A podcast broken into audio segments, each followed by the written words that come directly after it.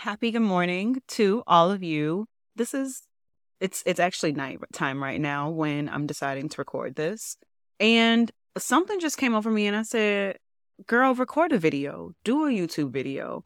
My makeup was already done. I had dance practice earlier and I was just like, why not? So, welcome to Be a Better Baddie. Hopefully, this is the, I'm not going to make any promises to myself right now or to you mostly, but this is me coming back to YouTube and hopefully staying on YouTube with my podcast.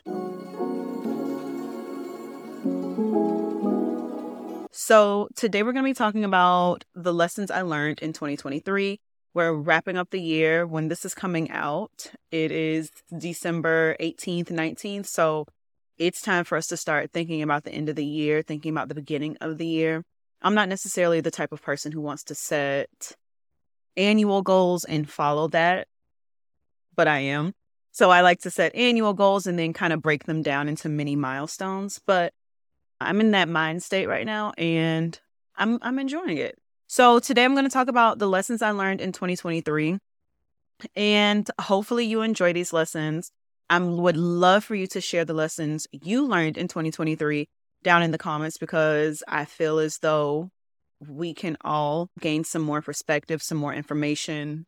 It's never too much. So, share your lessons you learned before, and let's get into today's video. So, lesson number one is more money, more problems. And this can be taken multiple different ways. I feel like it's either the more money you make, the more problems you'll face, or it could be the more money you have to manage, the more problems you run into.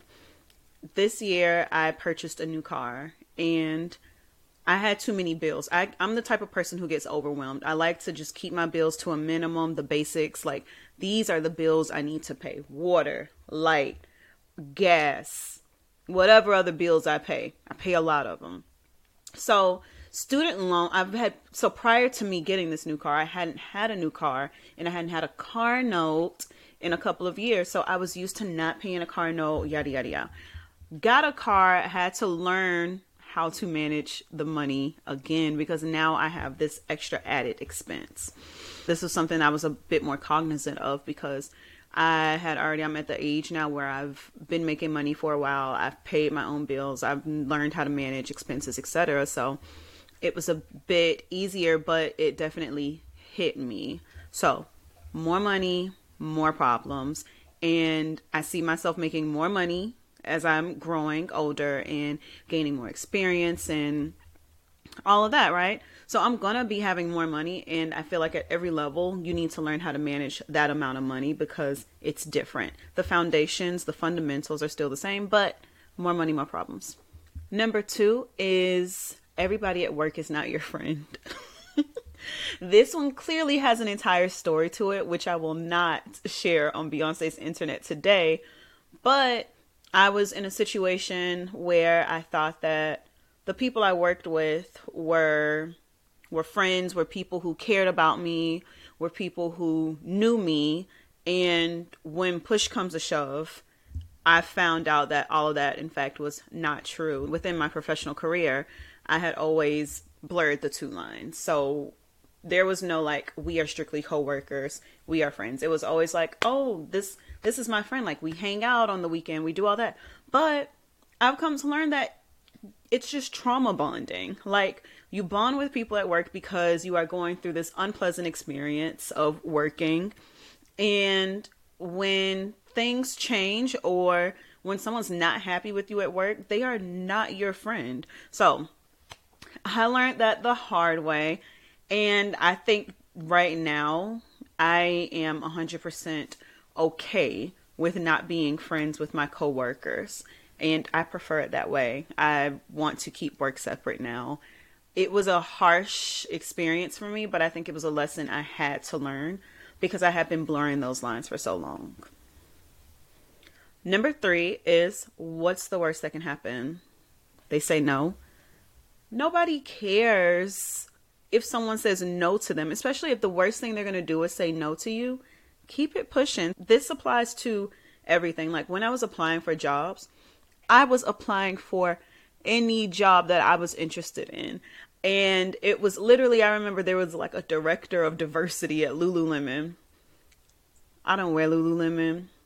I've never had a job in diversity, but I was like, why not? What's the worst that happens? They either don't email me back or they say no. I feel like this can be applied to so many aspects of your life. So everyone doesn't necessarily have that muscle to take rejection because essentially what you're saying is be prepared for rejection. And I know that that is easier said than done. And it takes practice, right? Being rejected and being able to pick yourself back up after that and not have that rejection necessarily be your claim to fame or be the thing that just ruminates your entire life.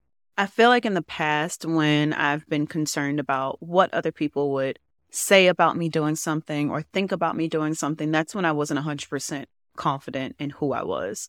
So I think that I've come to learn this lesson because I'm more comfortable with who I am. I'm kind of in this take it or leave it phase. Like, I know my flaws, I know my strengths, I know everything that comes with me.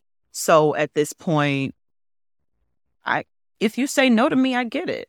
I, I could probably rationalize it because it probably wasn't meant to be. So I know I'm speaking very generally right now, but this is this I think this is the ultimate lesson I learned this year and it comes with a sense of freedom. Either you go for the thing, they tell you no, you learn the lesson, you do it again better the next time. I think it's just that plain and easy. And but I know that that's coming from a place of privilege. That's coming from someone who feels confident putting themselves out there and isn't as easily teared down by other people's opinions and thoughts. So I understand that this comes with a certain level of privilege when I say this, but I hope that you all gain that privilege and that confidence in yourself over time. Okay. Keep listening to this podcast and you will get there. Number three is gratitude is life changing. So I started a gratitude series in November. I did three or four podcast episodes about it. And prior to that, I was doing gratitude exercises, but I hadn't necessarily done the research about it. So showing gratitude has so many benefits that I did not know about, like just making not only does it make you a happier person? It makes you a healthier person. It makes you a person that's better at building relationships and all those things. So, when I learned all of the benefits of showing gratitude, it made me more intentional about showing gratitude, not only to myself, but for others in my life. So, that is another thing that I will continue. That is a great lesson that I learned that gratitude actually does change your life. So, if you haven't listened to those episodes, I definitely highly encourage you to go listen to those episodes because I'm I'm dropping some gems in there. I'm talking about how to show gratitude for your past self, your present self, and your future self, how to show gratitude to others. So all this beautiful stuff is in there. The next lesson I learned in 2023 is being the first to do anything is extremely hard. So I'm talking about first generation anything. And for some reason, for the term first generation does not carry past college and I don't like that. I don't like that one bit because I'm still first generation. I'm still learning how to buy a house. I bought a house, right? But now I'm learning about things that I should have done when I bought the house. And I'm learning about the upkeep of a house. And I'm learning about how to network. And I'm learning about how to ask for help. Like I'm still learning so many things and skills in life and still being comfortable with those things. So, being first generation after graduating high school or college or even getting your master's phd that is just the tip of the iceberg. You've went through one system. Now you need to go through another system of adulting and it's not that easy. So i think it really hit me this year when i was like hmm i graduated college. I was first generation but i'm still first in everything and learning. So it's it's very beautiful. It's a very beautiful thing to say that I was the first in my family to do so many things, but it's also so frustrating to think that everyone else sort of has a leg up. Well, not everyone else, but some people have a leg up because their families have already done the things that they're going through so they can ask them for their advice. They can, you know, get some pointers from them. And it really reminds me of this TikTok I saw a few months ago. It probably was not a few months ago, Please let me stop lying. It was a few weeks ago.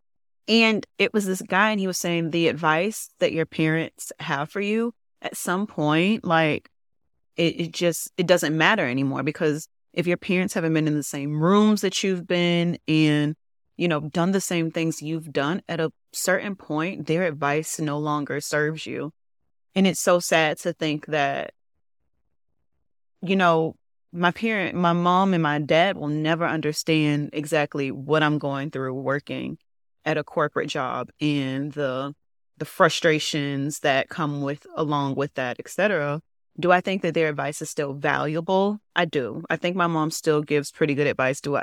Am I at the point now? I'm kind of like, sis, that don't that doesn't work here. Yes, yes. I'm able to go through the information she gives me. I have more discernment now, so I still appreciate her advice. She's a really good thought partner. I'm able to ask her questions and still she still has empathy for me most most times she still has empathy for me. So I think that was very interesting because I never thought about that. And yeah, at some point, your parents' advice just can't serve you anymore. So being first generation is figuring out those lessons. And if you choose to have children, then maybe giving them the lesson and, you know, really starting a new tradition is wild. I don't want to get too deep into it.